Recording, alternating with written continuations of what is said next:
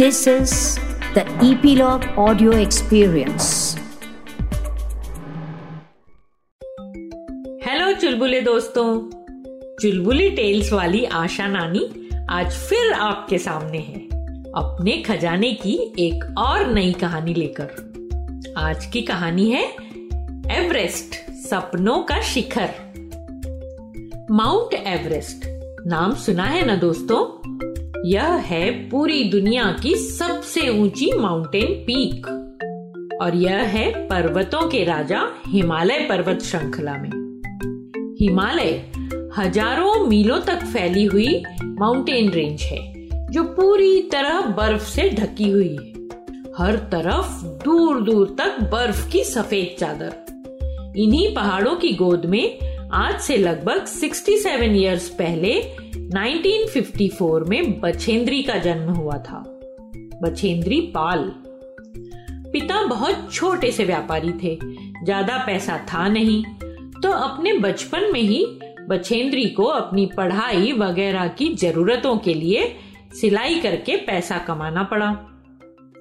अपने बचपन में बछेंद्री शैतान, चुलबुली और बातुनी थी। एक बार इनके पिता रामायण पढ़ रहे थे और बछेंद्री बार बार उन्हें परेशान कर रही थी। आखिर पिता ने गुस्से में आकर इन्हें धक्का दिया। और ये क्या? नन्ही बछेंद्री पहाड़ी ढलानों से लुढ़कती हुई झाड़ियों में जा अटकी।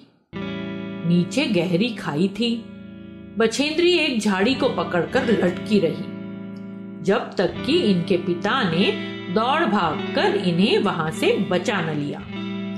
पर इसी घटना के बाद नन्ही बछेंद्री के मन में ऊंचाइयों पर चढ़ने की इच्छा ने जन्म लिया।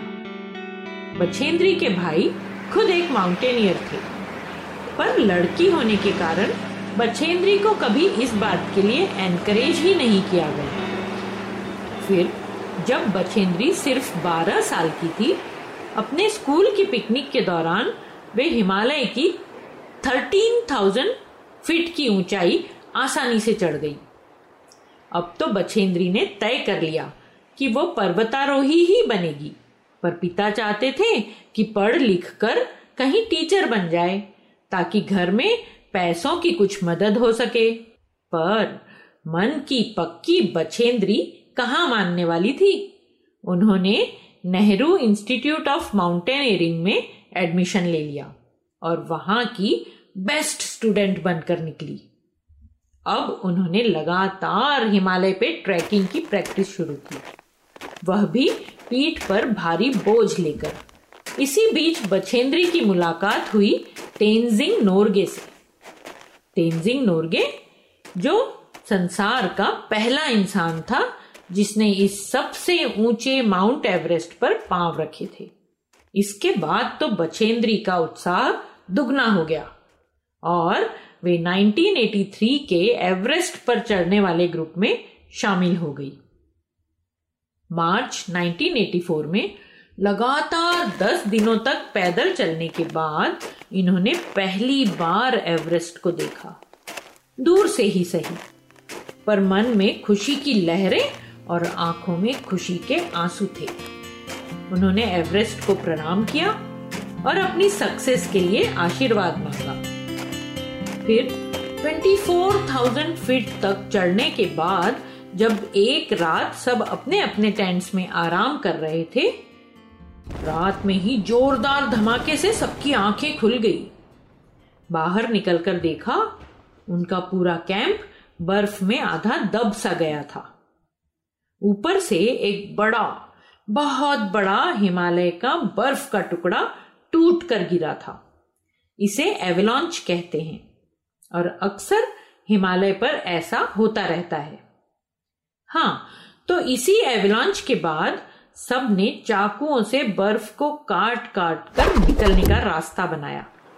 पर कई साथी बुरी तरह घायल हो गए थे। उन्हें वापस नीचे बेस कैंप में पहुँचाया गया। और बचेंद्री ऊपर जाने वाले एक नए ग्रुप में शामिल हो गई। और नए ग्रुप में नए जोश के साथ तेज बर्फीली हवाओं का सामना करते हुए ऊँचे एवरेस्ट की सीधी स्टीप चढ़ाई पर आगे बढ़ना जारी रखा। आखिर 23 मई 1984 को बछेंद्री एवरेस्ट के टॉप पर पहुंचकर एक हिस्ट्री क्रिएट कर पहली भारतीय महिला जिसने एवरेस्ट पर पैर रखे। कितना गर्व का पल था वह। बछेंद्री ने वहाँ बर्फ़ में अपनी कुल्हाड़ी गाढ़ी, घुटनों के बैठी और ईश्वर को अपना सपना पूरा करने के लिए धन्यवाद दिया। जिस हिमालय की बछेंद्री ने बचपन से पूजा की थी, आज वह उसके टॉप पर खड़ी थी। आँखों में खुशी के आँसू थे। जब वे लौट कर वापस अपने गाँव पहुँची ज़ोर शोर से उनका स्वागत हुआ। माता पिता भी अपनी इस बेटी को गले लगाकर प्राउड फील कर रहे थे। फिर इन्हें भारत के सर्वोच्च पुरस्कार पद्मश्री से सम्मानित किया गया। और भी कई कई तरह के पुरस्कार इन्हें दिए गए। पर बछेंद्री ने यह साबित कर दिया था कि जब इरादे पक्के हो और मेहनत ज़बरदस्त तो सफलता ज़रूर मिलती है।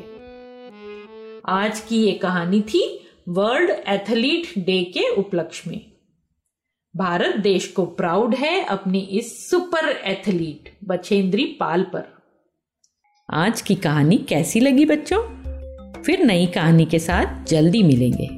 चुलबुली टेल्स की मज़ेदार कहानियों को सुनते रहने के लिए ईपीलॉग मीडिया वेबसाइट पर या अपने फेवरेट स्ट्रीमिंग ऐप, जैसे कि Jio Saavn, Gaana, Google podcast, Spotify, ज़रूर सब्सक्राइब करें, ताकि आपको हमारी नई कहानियों की नोटिफिकेशन मिलते रहे। तो जुड़े रहिए चुलबुली टेल्स के साथ।